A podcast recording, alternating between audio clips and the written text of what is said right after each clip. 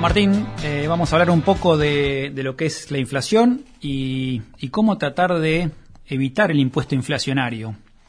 Sí, hace dos o tres programas atrás hablábamos de lo que era la ilusión impositiva, que es tratar de, de esquivar algún impuesto de manera legal, por supuesto. Y, el impuesto inflacionario es un impuesto eh, que tiene que ver con, con nuestra moneda, ¿no? Con el, el- la pérdida de poder adquisitivo de nuestra moneda. Eh, sin embargo, tenemos algunas formas de, de poder pagar, entre comillas, lo menos posible en términos de impuesto inflacionario. Y para eso preparé un ejemplo lo más sencillo que, que pude para, para que todos entendamos de qué se trata este impuesto que muchos dirán, pero, pero esto no lo pagué nunca, a mí nunca me llegó la boleta. Bueno, no llega la boleta, pero los economistas hablamos de que esto es un impuesto porque realmente nos resta poder adquisitivo. Vamos a suponer que yo soy un productor agropecuario y, y tengo un carro de gasoil, ¿sí? Un acopladito de gasoil, que llenar- llenarlo me cuesta unos 333 mil pesos eh, cada vez que lo lleno, ¿sí? Un tercio de millón de pesos, ¿sí? Y ahora supongamos que yo tengo una empresa agropecuaria de tamaño mediano y necesito tener alrededor de un millón de pesos en la cuenta corriente para el giro comercial, para poder emitir cheques, etcétera, ¿sí?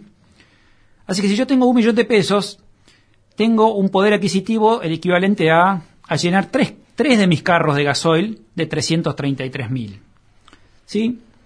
Ahora vamos a suponer que tenemos inflación, una inflación de alrededor del 50%, que es más o menos lo que se estima para este año, tal vez un poquito menos, pero va a andar por ahí. Si tengo una inflación del 50%, esos carros de 333 mil pesos a fin de año van a costar 500 mil pesos cada uno. Y entonces con el millón de pesos que yo mantengo en mi cuenta corriente, voy a poder solamente comprar dos carros de 500 mil. ¿Sí? En definitiva, si yo tengo un millón de pesos, podía comprar tres carros de gasol y a fin de año puedo comprar solamente dos si la inflación es del 50%. O sea, mi poder de compra se, se redujo de 3 a 2 un 33%. Sí, dicho esto, para pasarlo a pesos, si yo tengo que mantener un millón de pesos en mi cuenta corriente, eso me sale de impuesto inflacionario 333 mil pesos anuales. ¿Sí? Así como lo oímos. Eh, esto, es, esto es exactamente el impuesto inflacionario, es que por cada peso que yo tengo en la mano, pierdo 33 centavos o el 33% al cabo de un año si la inflación es aproximadamente del 50%. ¿Sí? Bueno, la pregunta es entonces, ¿podemos evitar esto? Sí, hay alguna forma de evitarlo o al menos de reducirlo. La inflación es un impuesto a los que tienen pesos. Y cuando hablo de, de tener pesos me refiero a, a pesos en billetes, en efectivo, a cuentas a cobrar en pesos, a plazos fijos en pesos, a cuentas de clientes en pesos, a cheques en cartera en pesos. Eh, todo ese, todos esos activos se van desvalorizando a medida que pasa el tiempo, ¿sí? Entonces, para evitar pagar este impuesto que nuestros pesos se desvaloricen, lo que tenemos que tratar de hacer es tener los pesos el menor tiempo posible. Y para eso lo que tenemos que hacer es planificar las cobranzas de manera que inmediatamente que cobramos esos pesos salimos a pagar algo.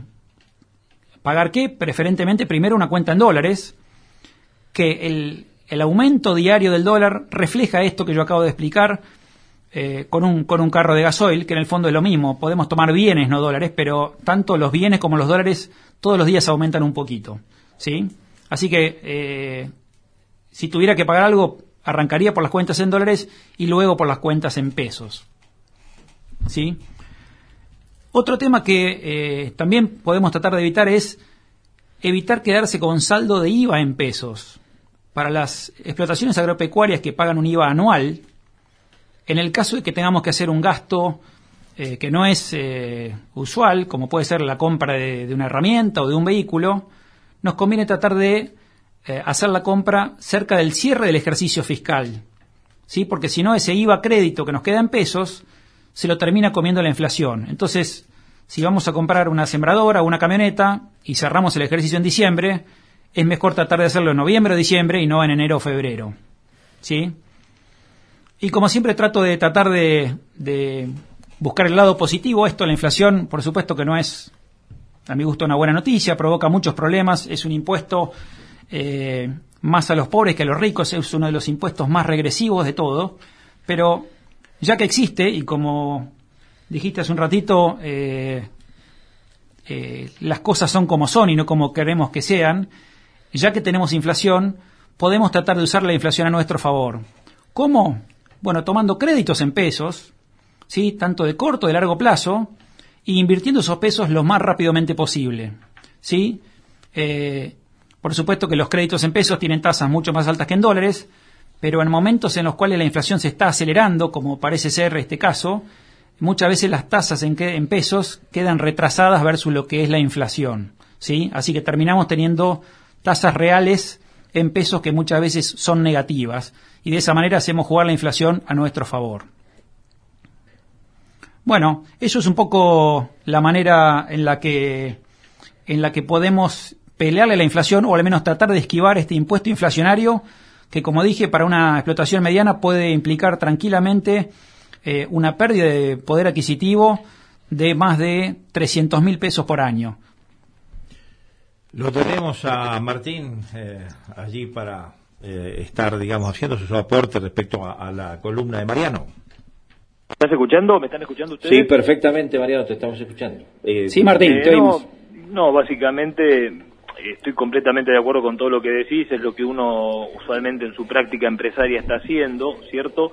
Eh, pero la verdad es que es una corrida, es, estar corriendo continuamente, Mariano, no sé, seguramente vos estás de acuerdo con lo que digo, ¿no?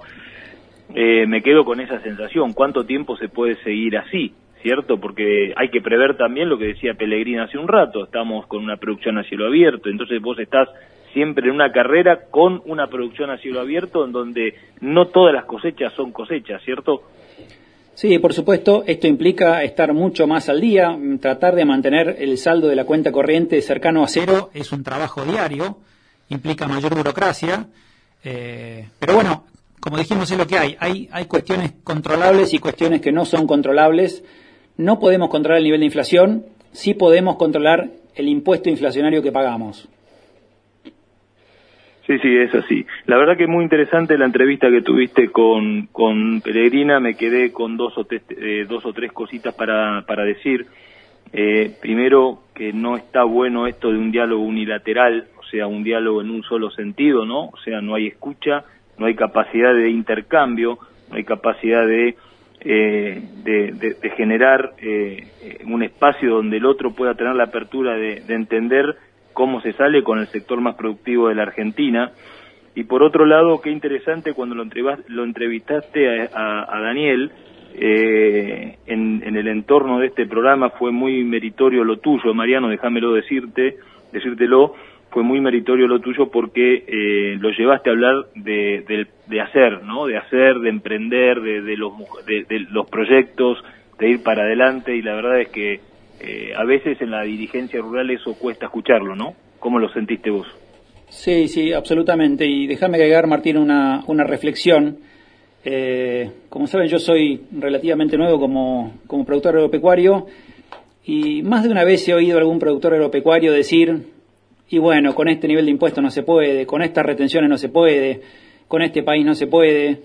Y yo creo que a pesar de todo, y claramente Argentina no es un país eh, ordenado en sus cuentas, en su política, en su estabilidad fiscal, a pesar de todo creo que se puede y que con la misma coyuntura eh, algunos no pueden y otros sí pueden, ¿sí? Y, y madrugando todos los días y trabajando seriamente logran hacer buenos negocios en el sector agropecuario, logran crecer y van para adelante. Eh, Correcto. Por, supuesto que sería más fácil si tuviésemos un poco más de estabilidad, pero, pero crecer claramente se puede, incluso en la Argentina de hoy.